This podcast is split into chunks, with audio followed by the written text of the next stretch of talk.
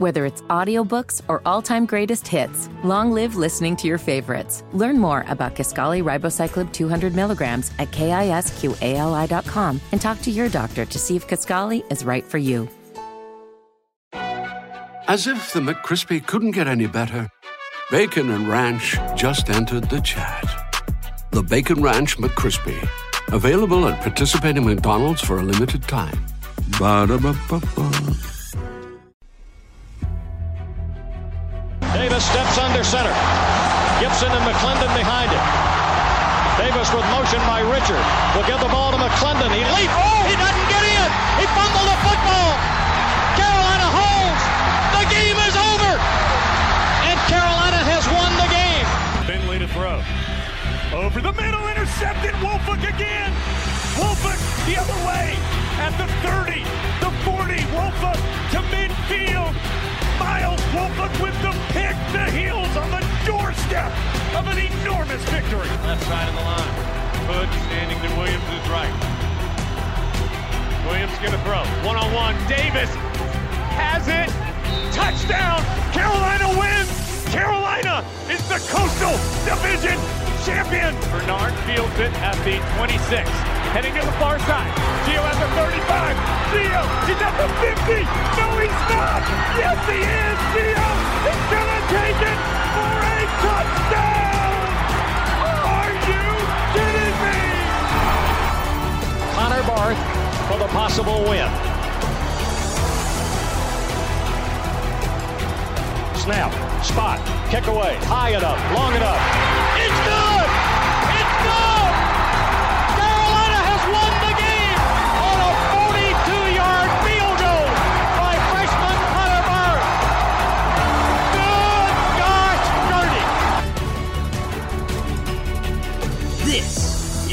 Heel Tough Blog Podcast.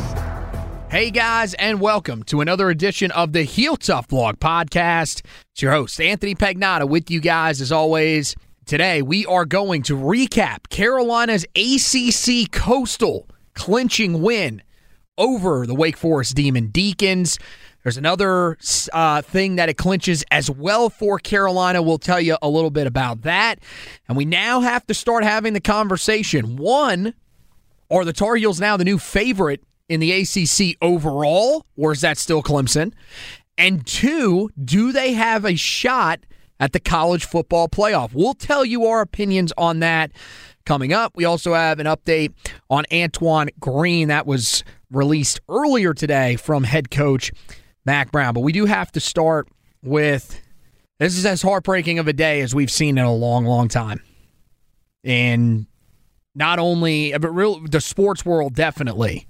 Um, but it's you know another reminder that we are where we're at as a country in terms of mass shootings. Um, earlier, yeah, at, late last night, earlier today, the information was officially released that three Virginia football players uh, were killed by a gunman, uh, a guy who was a former Virginia football player, uh, late last night, uh, coming off a school field trip. Um, and and it's guys probably names that you know, guys that played against Carolina, guys that were teammates of now Tar Heel defensive lineman Noah Taylor, um, Lavel Davis, uh, D'Sean Perry, and Devin Chandler. Um, three guys that were a part of the program and guys that also had local ties. Uh, Devin Chandler was a guy that I remember watching in high school. Um, whenever I would go out watch Evan Pryor play, who Carolina was recruiting at the time, Devin Chandler played with him his senior year. He transferred in from Tennessee and played at Hough High School. And it's unimaginable uh, what took place last night. I can't even imagine it for these families. And it, it's just, it is a tragedy that we have never seen before in college athletics. We've seen, got you know, soul, s- single uh, deaths, but this is another level. Um, and to to the Davis family, to the Perry family and to the Chandler family. We want to send our condolences, and I can't even imagine what those families are going through. Um, and it's not it's not the only occurrence. The University of Idaho had a mass shooting overnight as well. Um, it's it's just it's it's a problem in this country. It's something that needs to be fixed, um, but that it seems like most people just frankly don't give enough of a damn about, and it's sickening. And it, we we have to get to a point where days like this don't happen. And I think you know we're we're going to talk about it here for for a little while. Um, the University of Virginia is going to be rocked by it forever. These families are going to be rocked by it forever, and it, it needs to be a bigger conversation nationally. I don't really care if you like my opinion or not. Um, I that's one of the things that I think needs to be looked at. Mental health combined with the use of guns in this country, it needs to get looked at. And it needs to be seriously looked at. And this is yet another occurrence of that. Yeah, a real a real sad day. Uh, news was breaking out a little after 8.30, 9 o'clock this morning. And um, I'm I'm tired of having to go on Facebook, Twitter, a podcast platform, a radio platform, and say I'm giving my thoughts and prayers. It's not that I'm not going to give my thoughts and prayers, because I am. But thoughts and prayers they're not enough. And this is something that, you know, when when it happened back in 2012, we said never again and then it happened again and we said never again and we said ne- and we have now really a decade's worth of data to show that there's an issue here. Mm-hmm. and a lot of the times it gets made a political issue. Um, and don't don't get wrong that, that do politics that there are there that politics do play a factor in why some of this stuff has happened. But it really comes down to a human people. It's, it's a human issue. Whereas us as as humans we simply got to be better. We get we got to be better people. And that's that's the, that's where I get that's where I get the most upset is because, you know, this type of evil exists and it, it feels like our leaders aren't doing enough to eradicate such evilness. Mm-hmm. And, you know, this is the one time where, you know, sports kind of take a back seat because, as you mentioned, you know, some of these players, first off, I mean, Carolina just played Virginia two weeks ago.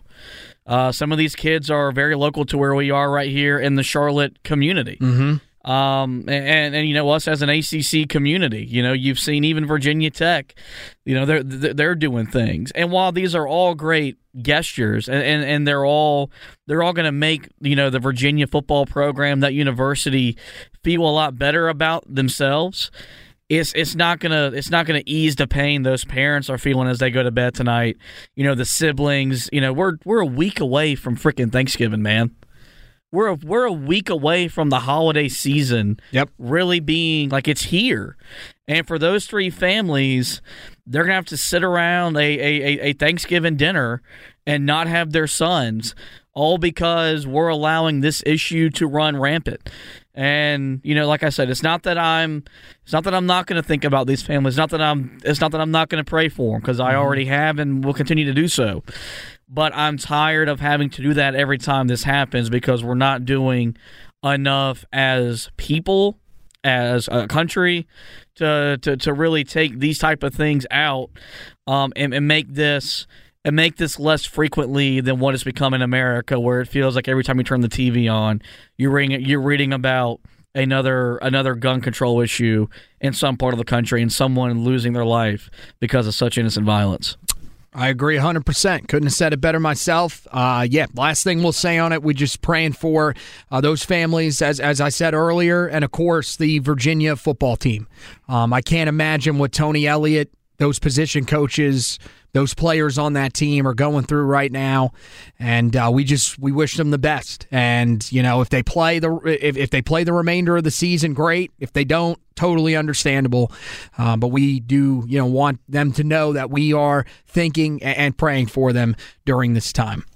As hard as it is, let's you know transition into the Tar Heels, what they did on the field over the weekend. Carolina took home the Coastal Division title And they did, in the process, complete a perfect season on the road. They go into Winston-Salem, first of all, get their first win there since 2014 or 2014, 2004. Um, and again, not easy. No, nowhere near dominant. Pretty much as we expected. But Carolina, uh, the year after going 0 and 7 away from Chapel Hill, they find a way to not only go perfect on the road this season, but they're doing it in a fashion that I don't think a lot of us expected to see. Now 5 and 0 in games decided by 3 points or less. We heard in the offseason Mack Brown said the key to this program having success is to learn to win on the road and to learn to win close games. You got to hand it to them. Right now, they are doing both of those. Two months ago, we came on here and we we challenged Mack Brown and this staff. Well, we a, did we did a little more than that, but yes, that in, was in there. In yep. a year of crossroads for Carolina football, and and didn't ask to be better. We demanded them to be better. I'm sure that he was listening intently and said, "I have to change things." And while I don't think they they they haven't really improved to the level that they probably should have improved, but you you have to give them all the credit in the world because no one saw this season coming. And it's something that well yes, I've been I've been very I've been critical of the way the defense has oh, played. Oh, stop it. No, and, come on. And I'm and I'm not going to back down from said criticisms because they deserve to be criticized because their level of play still isn't good enough, you know, most in, in, in most normal circumstances to win but this isn't most normal circumstances. Mm-hmm. This is the ACC. This is the ACC Coastal. Well, no, and, more and more the, more than that. You you you just got you just got a dude at quarterback that is just freaking special. And, and I and I think that's the thing you got to realize. Like, yes, I know what the defense has done in the second half of games, and I know what the defense did in the fourth quarter of games they're here because they've got the best quarterback in, in, in, program history. Oh yeah, no one should be denying that. Look, if you if you're not admitting that to yourself at this point, I don't really know what to tell you. There are still people that the other day on social media were trying to fight me about Sam Howell still being better than Drake Maye. And I'm like, look, man, I followed Sam Howell for seven years from his time when he was at Sun Valley through his three years at Carolina. Dude, I loved watching Sam. Exciting player. He did some amazing things for this Tar program. If you can't see that Drake Maye is better than him, I, I don't I don't know what to tell you, man. Like this dude, this dude is as legit as it gets. There was never a point where we were really saying to ourselves, Sam Howell's the best quarterback in the country.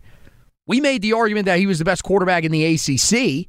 And again, still a great accomplishment. He was an outside Heisman guy. We are talking about Drake Maye. There are a lot of people nationally, especially in the ACC portion of the college football world, that are pretty much saying if this dude, as of right now, with what he's done, does not win the Heisman, it's a disgrace. We never had that conversation with Sam Howell. So, I mean, I get it, man. There's an attachment to certain guys. And with him being from Indian Trail, I live I live literally five minutes from where he played high school football. So yeah, there's there's clearly an attachment, but at the same time, dude, I mean, what Drake Maye is doing is unbelievable for this program. And and and you're right, without him, I mean, where is this team at? I mean, they they got you would imagine that they would still be pretty pretty good. I would say they would probably have at least five wins, maybe six, because you just got so many special playmakers offensively. And this is a system that has worked. But I mean, you're nowhere near nine and one. You, you, do not have the coastal locked up at this point. Maybe you're in a battle for it, but there is no way that you have it locked up. Yeah, and so I mean, you, you really got to you got to give your hat, you got to you got to tip your cap to Mack Brown, who four years ago, almost to the day now, we're closing in when he came back, where the the program moved on from Larry Fedora, hired Mack Brown within a 48 hour time span. And when he took the job, he sold us on a vision of of North Carolina football competing for conference championships and being talked about as a as a contender for the college football playoff. They're the former right now because they're going to play for a conference championship. They're not allowed. They're not a team that be. They're not a team that should be in the college football playoff discussion.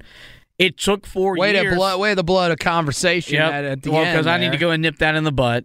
It took four years, but here you are. That vision has has come to fruition, and I think we all thought after the second year when you went to the Orange Bowl, but like I told you, that in a normal year where COVID pandemic doesn't rock the sport, they're not in the Orange Bowl, and then Mack Brown told you we were ahead of schedule we were but you know he was right. Because the next year you come out with a preseason top 10 ranking but you weren't you weren't a top 10 team in the country. You fall flat on your face. You you, you then let that motivate you all off season long and here you are and now you've got a chance to finish the regular season 11 and 1 for the second time inside of 10 years you've got a legit chance to win your first conference championship since 1980 and this is what we wanted when we hired Mack Brown. This is why I've been so critical, was because when we Well, hired you're him, also just incredibly critical. whenever we hired him, and he and he sold us on this vision, it was believable. Because you thought it was attainable. Had they hired Scott Satterfield or someone else, the demand wouldn't be the same. The demand would be give me eight and four in a bowl game and I'll take it. But with Mack Brown, we thought this was possible, and and and and now and and now we're back, and and, and I think that's the thing. He looked so unhappy at times last year that you you often wondered how much more does he have left in the tank. Well, he also went through a lot last year. Remember, he did lose his brother at one point too. So I mean, he definitely it was it was more than just on the field. I think also, kind of like a lot of people, COVID really had an effect on people. I I think of 2021 more than even 2020. Just trying to come out of that. You got to remember there were still some things that were under COVID guidelines during the off season and everything. So I I think last year was just a bad setup overall. I think, yeah, that, that now looking back on it, he was 100% right, that Carolina was being overhyped. And I mean, he said it multiple times in the offseason. I looked at, I knew back in the spring that team did not have what they needed. This this team, no, they have they have the leaders that they need on this team. And I think that's been really the biggest difference.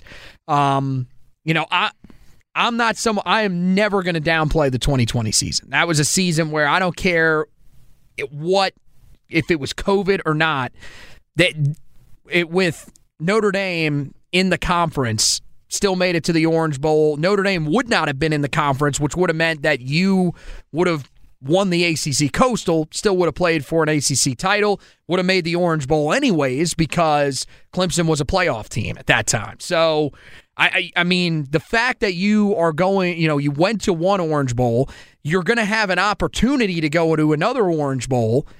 And I mean, this team, we don't know what level. I mean, they could go to the Orange Bowl at 12 and 1. Like that is and that's a that that is extremely realistic at this point. Nobody nobody had that in the cards in the preseason. There were some people that were going that that were really getting themselves hyped up before the season that wanted to say 11 and 1. But here's the how many people honestly in their heads believed Carolina would be 11 and 1? Probably not many.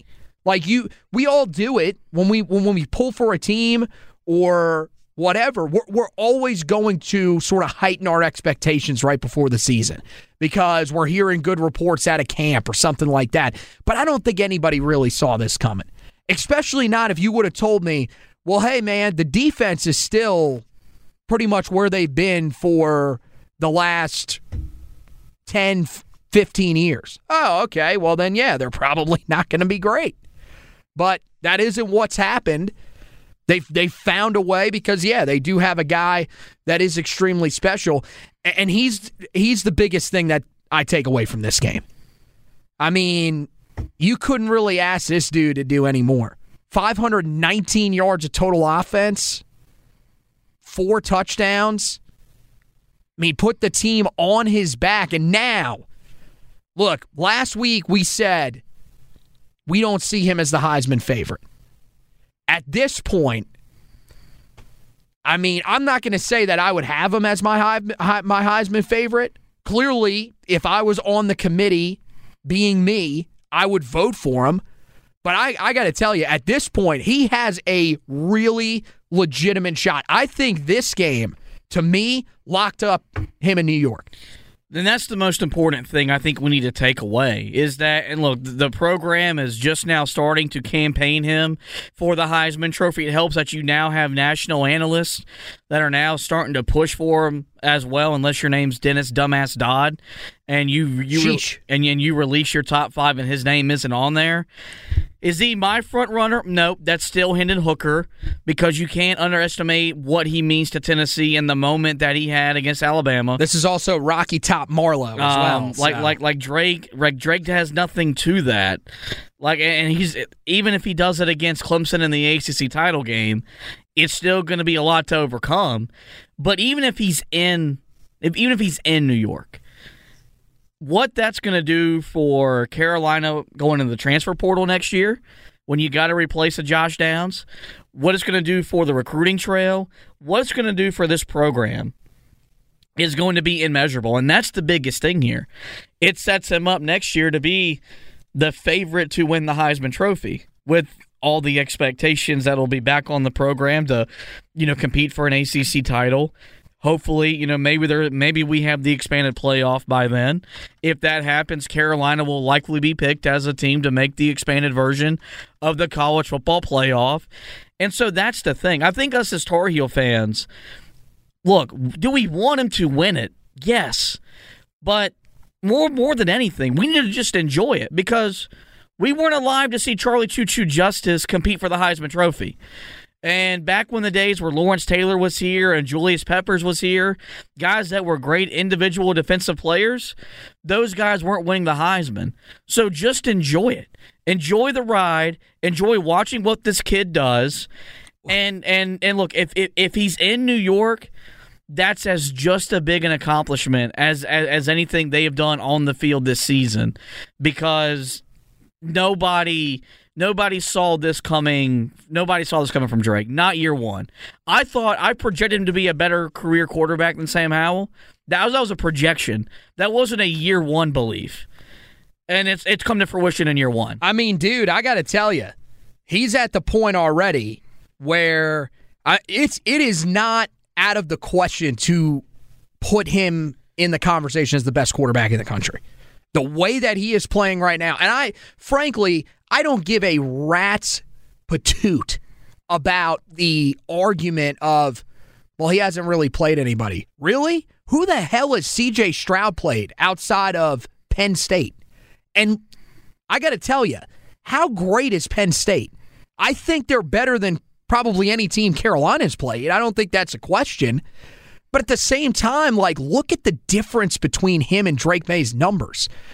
Drake Maye is one of the top rushers. Now, granted, it's in his conference, but he is a top 10 rusher in the ACC. Like, nobody saw this coming from this guy. And the amount of plays, like this is the thing. You say that he needs the moment or whatever. I, I don't I don't really buy that. He has plenty of moments. Watch this dude. You watch him play. I there are right now the only guy that can make some of these plays that he makes to stay alive and make throws is Bryce Young. I don't see any other quarter. Dude, CJ Stroud ain't making those plays. CJ Stroud is a pocket quarterback. And I'm not trying to say that CJ Stroud isn't good, isn't great, to be honest with you. What he does at Ohio State, he is fantastic. But here's the thing. Do you think that CJ Stroud would have this team at 9 and 1 guaranteed? I don't know about that. I, I, mean, that's that's where I'm at. Would Hendon Hooker have this team at nine and one? I don't I don't know. I it's possible, but he is doing this with a defense that I mean, I'm not saying they're completely holding him back, and we'll talk about it a little bit more. They they have stepped up. They've done what they didn't do last year, and to a certain extent, even in 2020, they've stepped up when they've needed to. But I don't, I mean, no other quarterback in the Heisman race right now is dealing with a defense like the one that he has to play. He pretty much goes into every game knowing I pretty much have to lead my team to near perfection or we're not going to win. And I mean, look, the stats the stats show you everything you need to know about just how dominant he has been. And I mean, if he look, if he is playing for Bama, he's playing for Georgia, Oklahoma, Ohio State, this dude already has the award locked up. There would be absolutely no question from people that he is the Heisman favorite. But I really hope that they do not just look at the fact that he plays for North Carolina and says, well, that's the reason we're not giving him the award. If it is, then it's time to completely rework how you do the Heisman Trophy. Because as of right now, he looks like the guy that deserves it to me. Um, it kind of helps out for him that his top receiver, Josh Downs, is peaking at the right time. We talked about it last week. He was absolutely dominant against Virginia, and he needed to be. This game, same thing. First half was outstanding. Eight catches, 101 yards, three touchdowns at halftime. That was about as good of a start to a game as you could have. Give Wake Forest credit. They adjusted to him. He only had two catches up until the final drive of the game in the second half.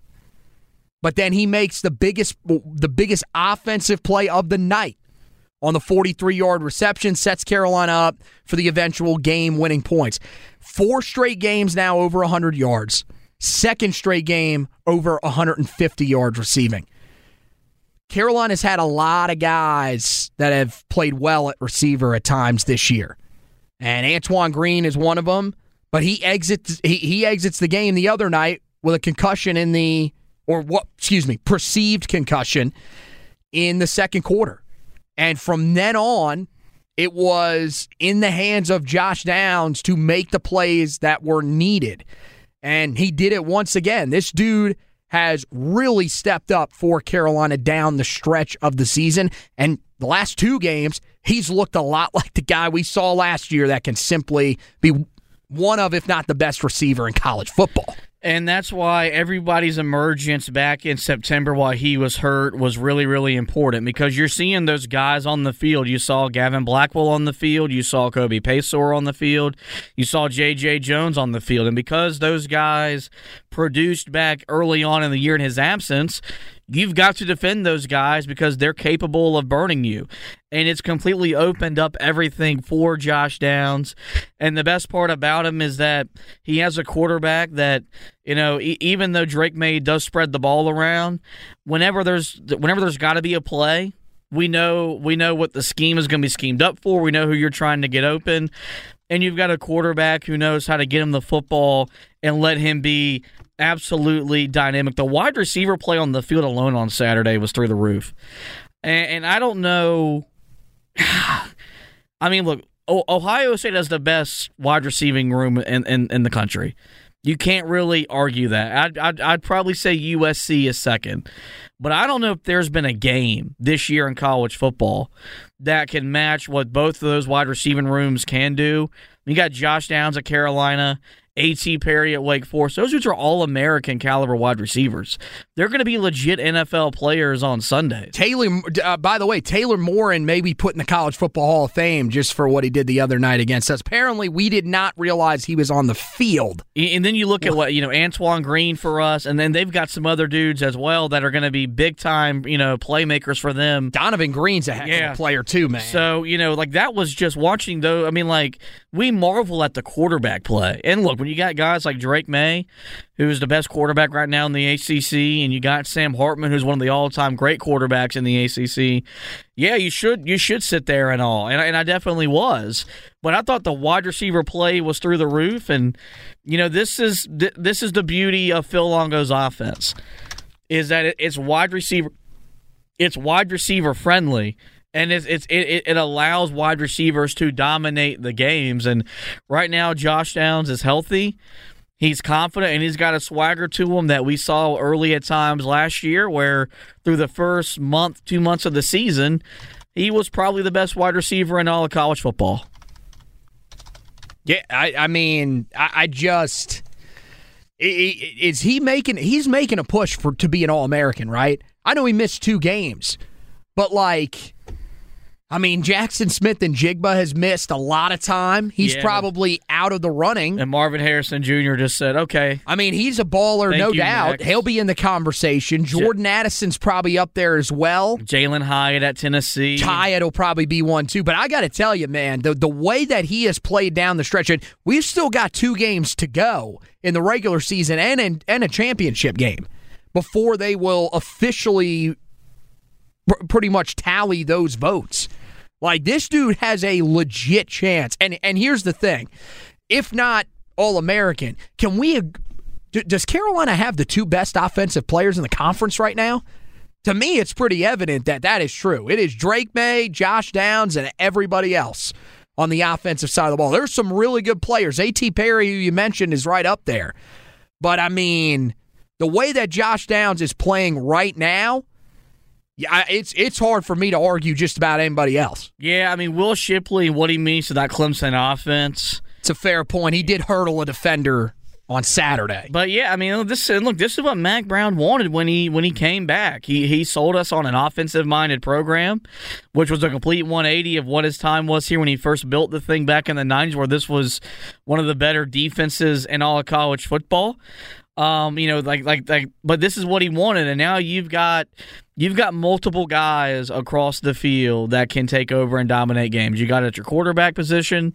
You're going to have it in your running back room, whether it's it's Omarion Hampton. It could still be Elijah Green or George Pettaway in the future. Mm-hmm. And you mm-hmm. got wide receivers like Josh Downs, Antoine Green at times are more than capable of uh, more than capable of taking over games. And so it's been a lot of fun to watch, and it has to be because when that defense walks on the field, they're anything but fun to watch. All right. Well, really quickly, I did want to mention because you mentioned one of the guys right there.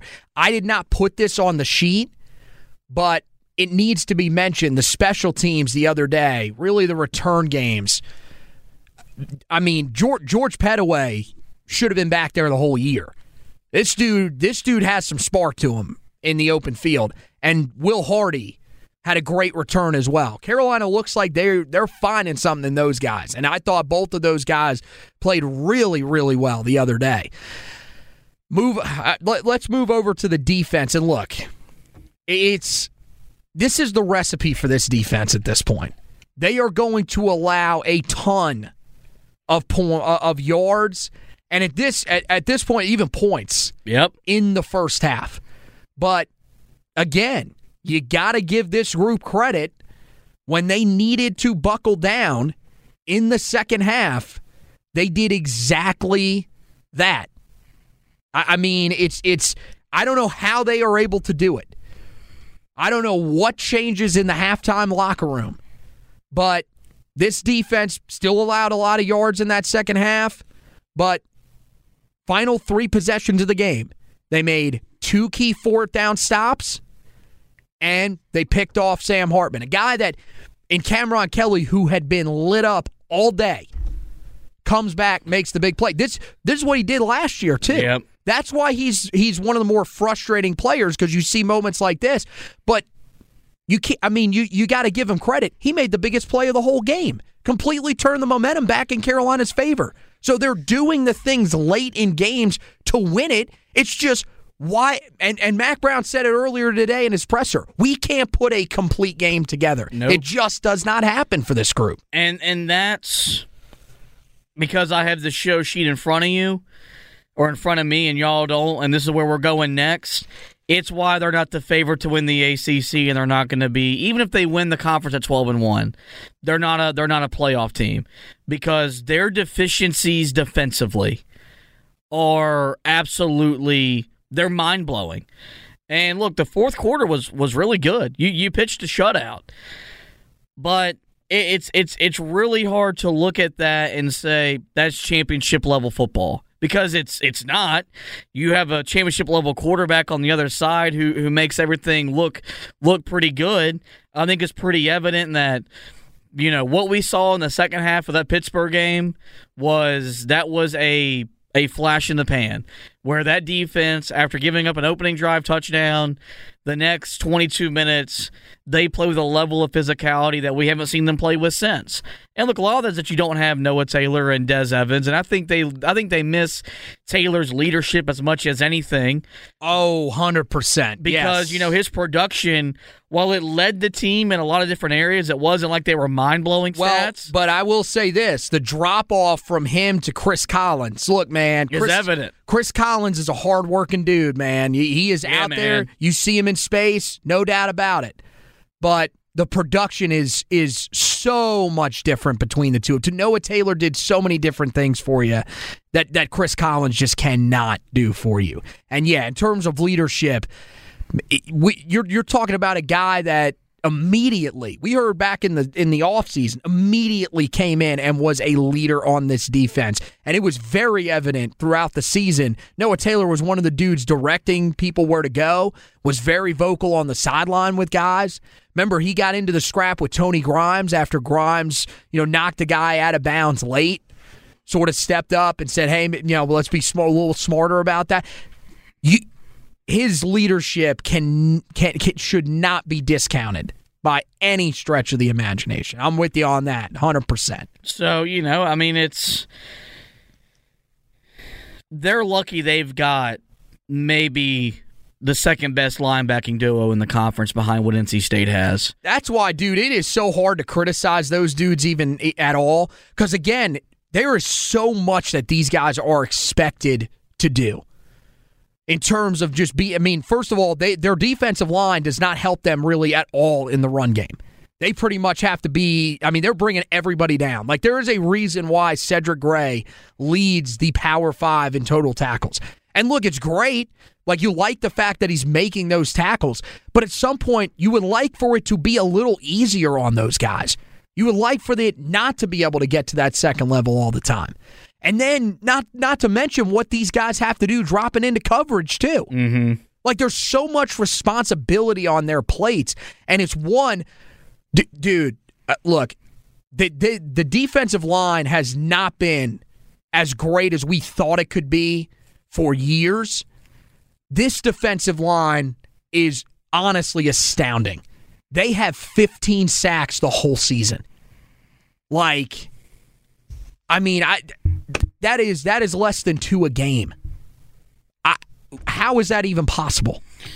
With all the talent that you've got, like that Because is was- insanity, man. Because like it's like I told you, the talent was overrated. Plus, with the they are, ju- I, they are so poorly coached. with with My God, with yeah with, with with poor coaching, it was just you know it was what it was. But and the for the other frustrating part, you see flashes like Kaimon Rucker comes up, makes the big play on fourth down.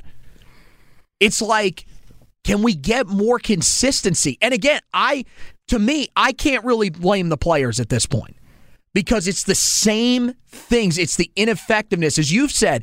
When was the last time we really saw this team run a stunt up front? That's what's that's what's driving me crazy about it. But I, you know, look, it, it seems like I don't want to. I, I don't want to really focus on the struggles that they're having defensively because look, they're navigating them. And in the second half of games, I, I'll give it. I'll give it to them when they need to step up and make plays, primarily in the fourth quarter. They are doing it. It's just you know that there there are things that, and I, to me, I don't know. It, in terms of the actual conversation, it is it, it's a it's a toss up for me between where Carolina's defense is right now and where Clemson's offense. Even the other day, that game against Louisville, they should have put that Louisville team away way earlier. Backup quarterback in. And for the, I mean, they kept giving Louisville opportunities. So Clemson's offense is not playing great either at this point. But I, I, I don't know. You got to figure something out. Secondary, I'm I'm over. I'm I'm over it at this point. There's there's nothing that they're going to do back there that's that's going to change what's going on. And again, I don't think the corners are your biggest issue. I think your safeties have been your problem the whole year. But I'm going to choose to focus on the positive. That when this team needs to make stops, Gene Chizik and his and, and, and the staff but mainly the players on the field. They have stepped up and made the plays. And if they keep doing that, then hell, you're going to have a chance to go to Charlotte and win. I don't think anybody's like you're you're not saying like we'll, we'll transition into this conversation fully. Is Carolina the favorite in the ACC overall right now? No. I would say I would say it's it's a it's a toss up at this point to me because I just I, Clemson's offense is not is not good. This defense gave up 45 points to Notre Dame, and they gave up 28 points to a Virginia team without its top three wide receivers.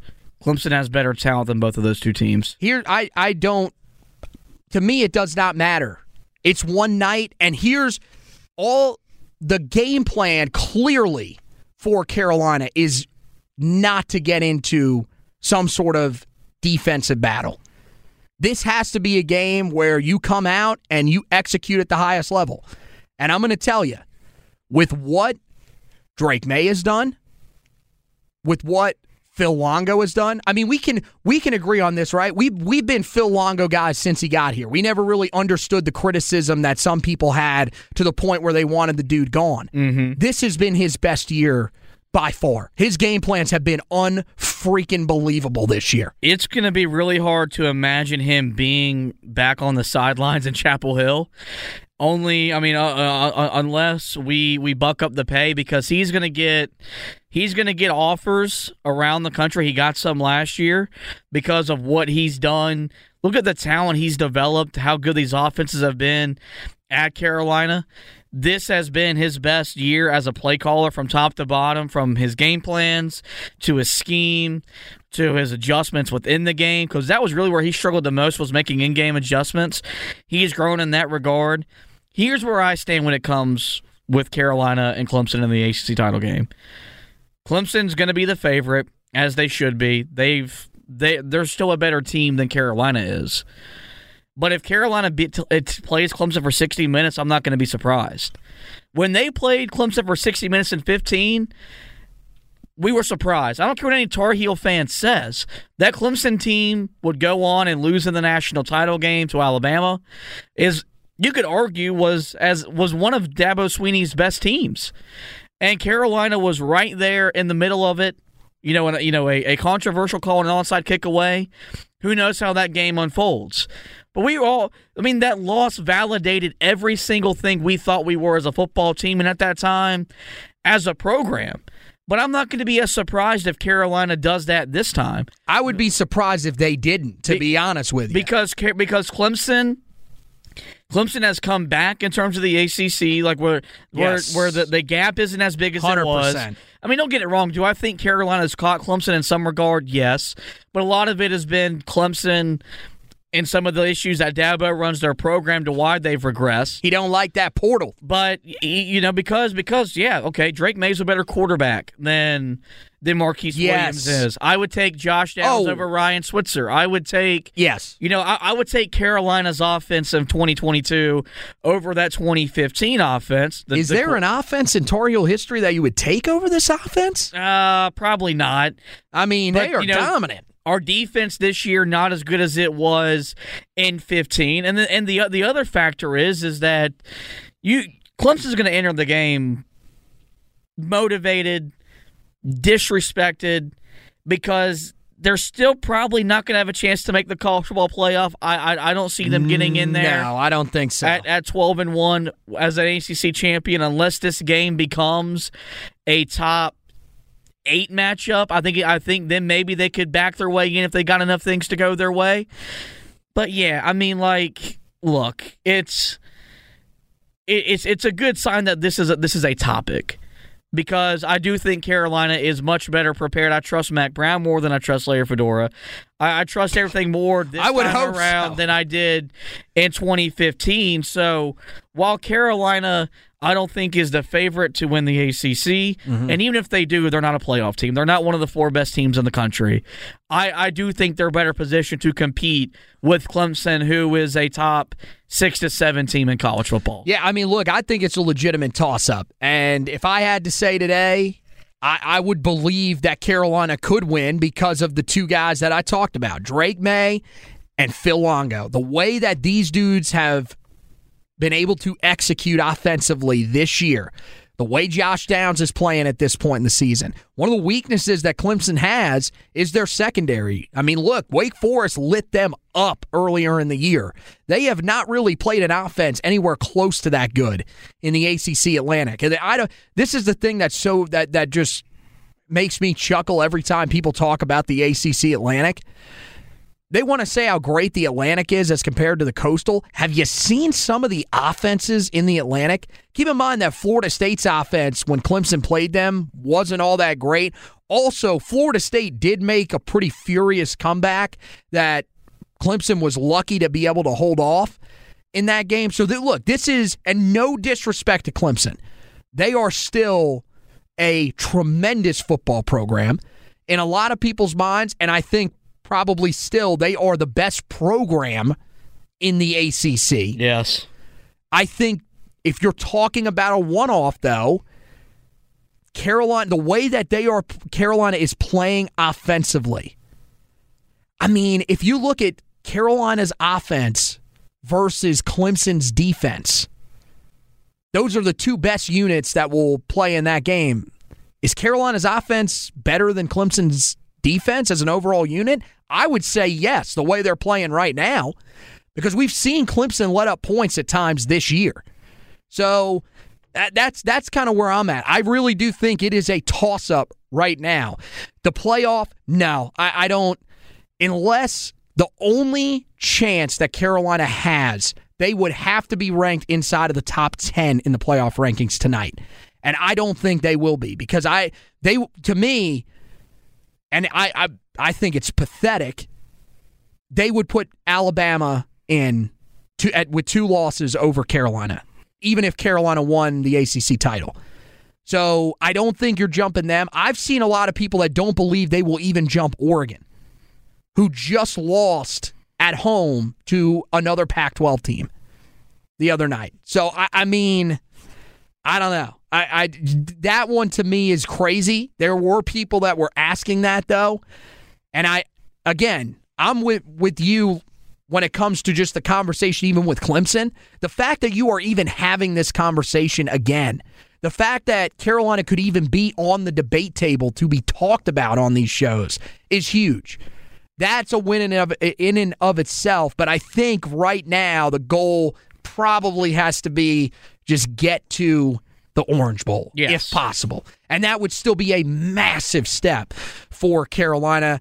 And who knows? I mean, it, it could be, it could work out where the current top four teams all make it to the college football playoff anyways, so you never really would have been in the discussion. So I think that's the way you got to look at it. Well, we're going to take a quick break. We'll give you this week's ad from DraftKings, and then when we come back, it'll be time to talk Antoine Green, what is the update? Mack Brown gave us that update today. Also, a defensive back that had been trying to work his way back from injury. Not an update, but appears there has been a setback for him. And I also have to tell you about a decommitment that Carolina had in their class over the weekend in the 2023 class. Stick around on this edition of the Heel Tough Blog podcast back right after this.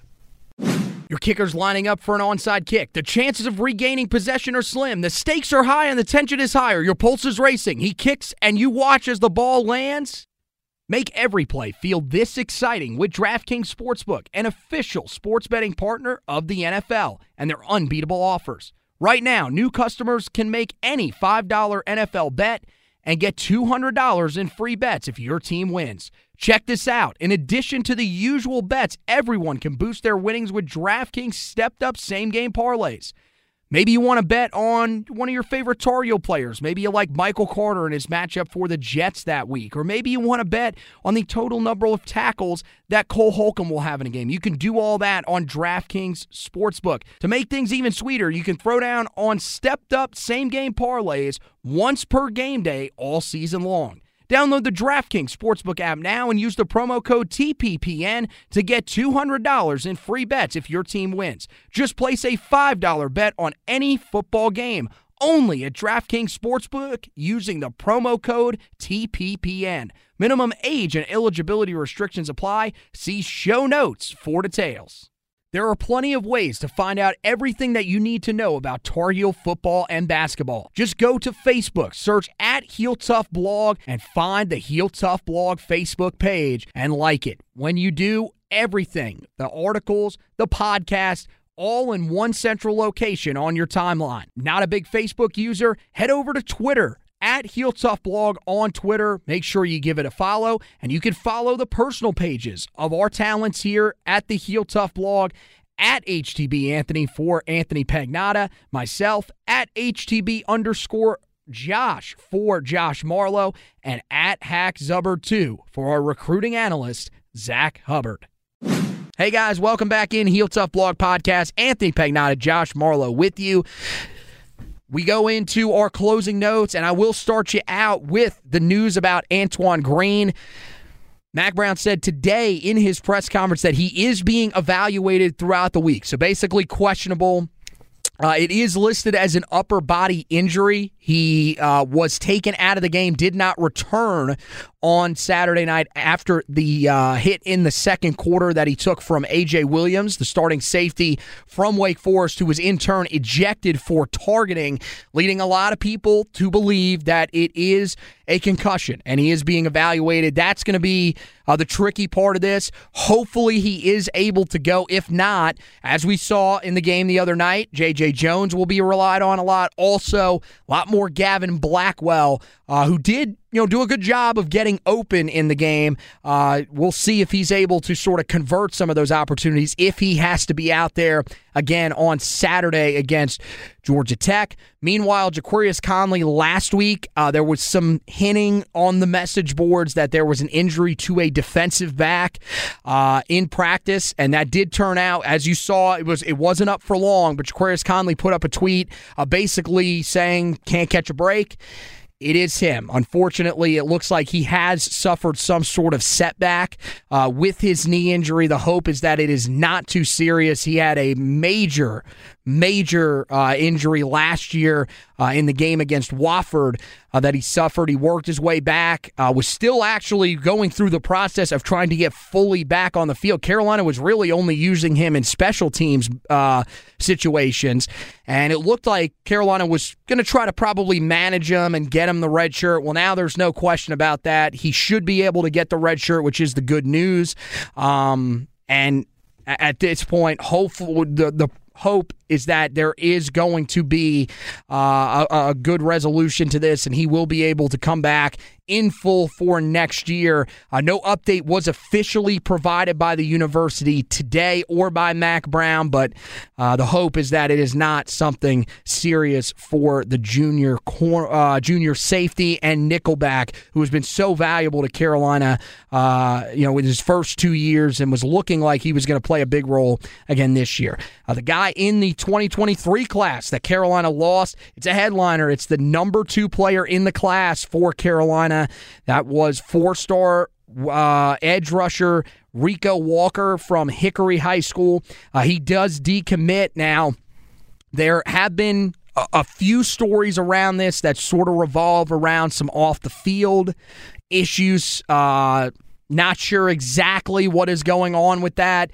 Um, so at this point, wouldn't really read into that much. Just know he has decommitted. He has reopened up his commitment. Not sure if Carolina is a team that is still on the table. You would imagine they are not.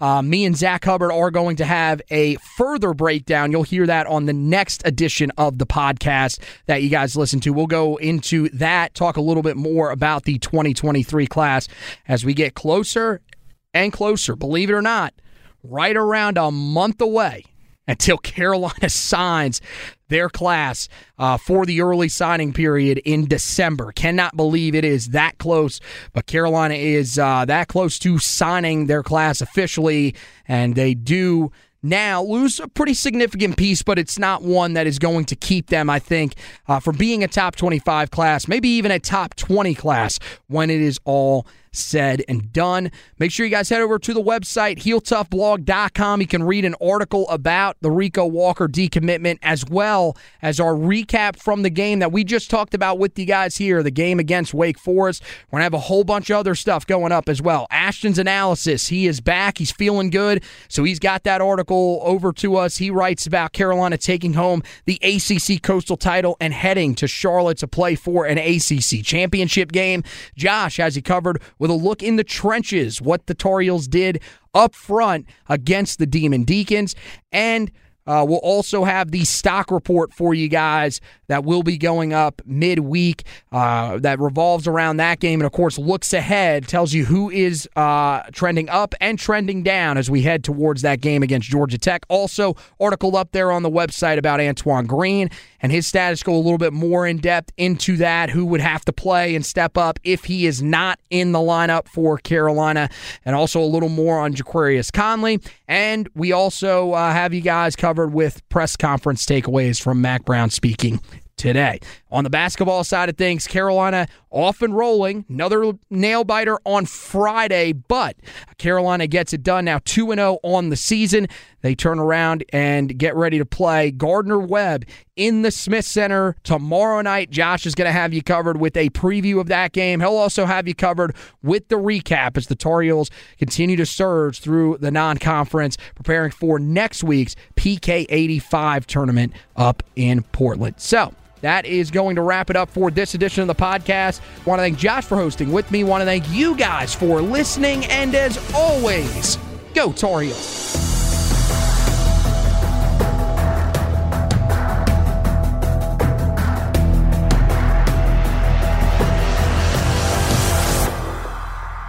Hey guys, Anthony here. We want to thank you guys for listening to this edition of the Heel Tough Blog podcast. If you could, make sure you head over to wherever you listen to your podcast, find out where you can rate, review, and subscribe to the podcast, and go ahead and do that for us. The rating and reviewing, that helps us to move up some of those rankings, and the subscribing, that is for you, so you don't miss any editions of the podcast coming up. We look forward to you being a part of the Heel Tough Blog podcast family moving forward. And thank you once again for listening to this edition.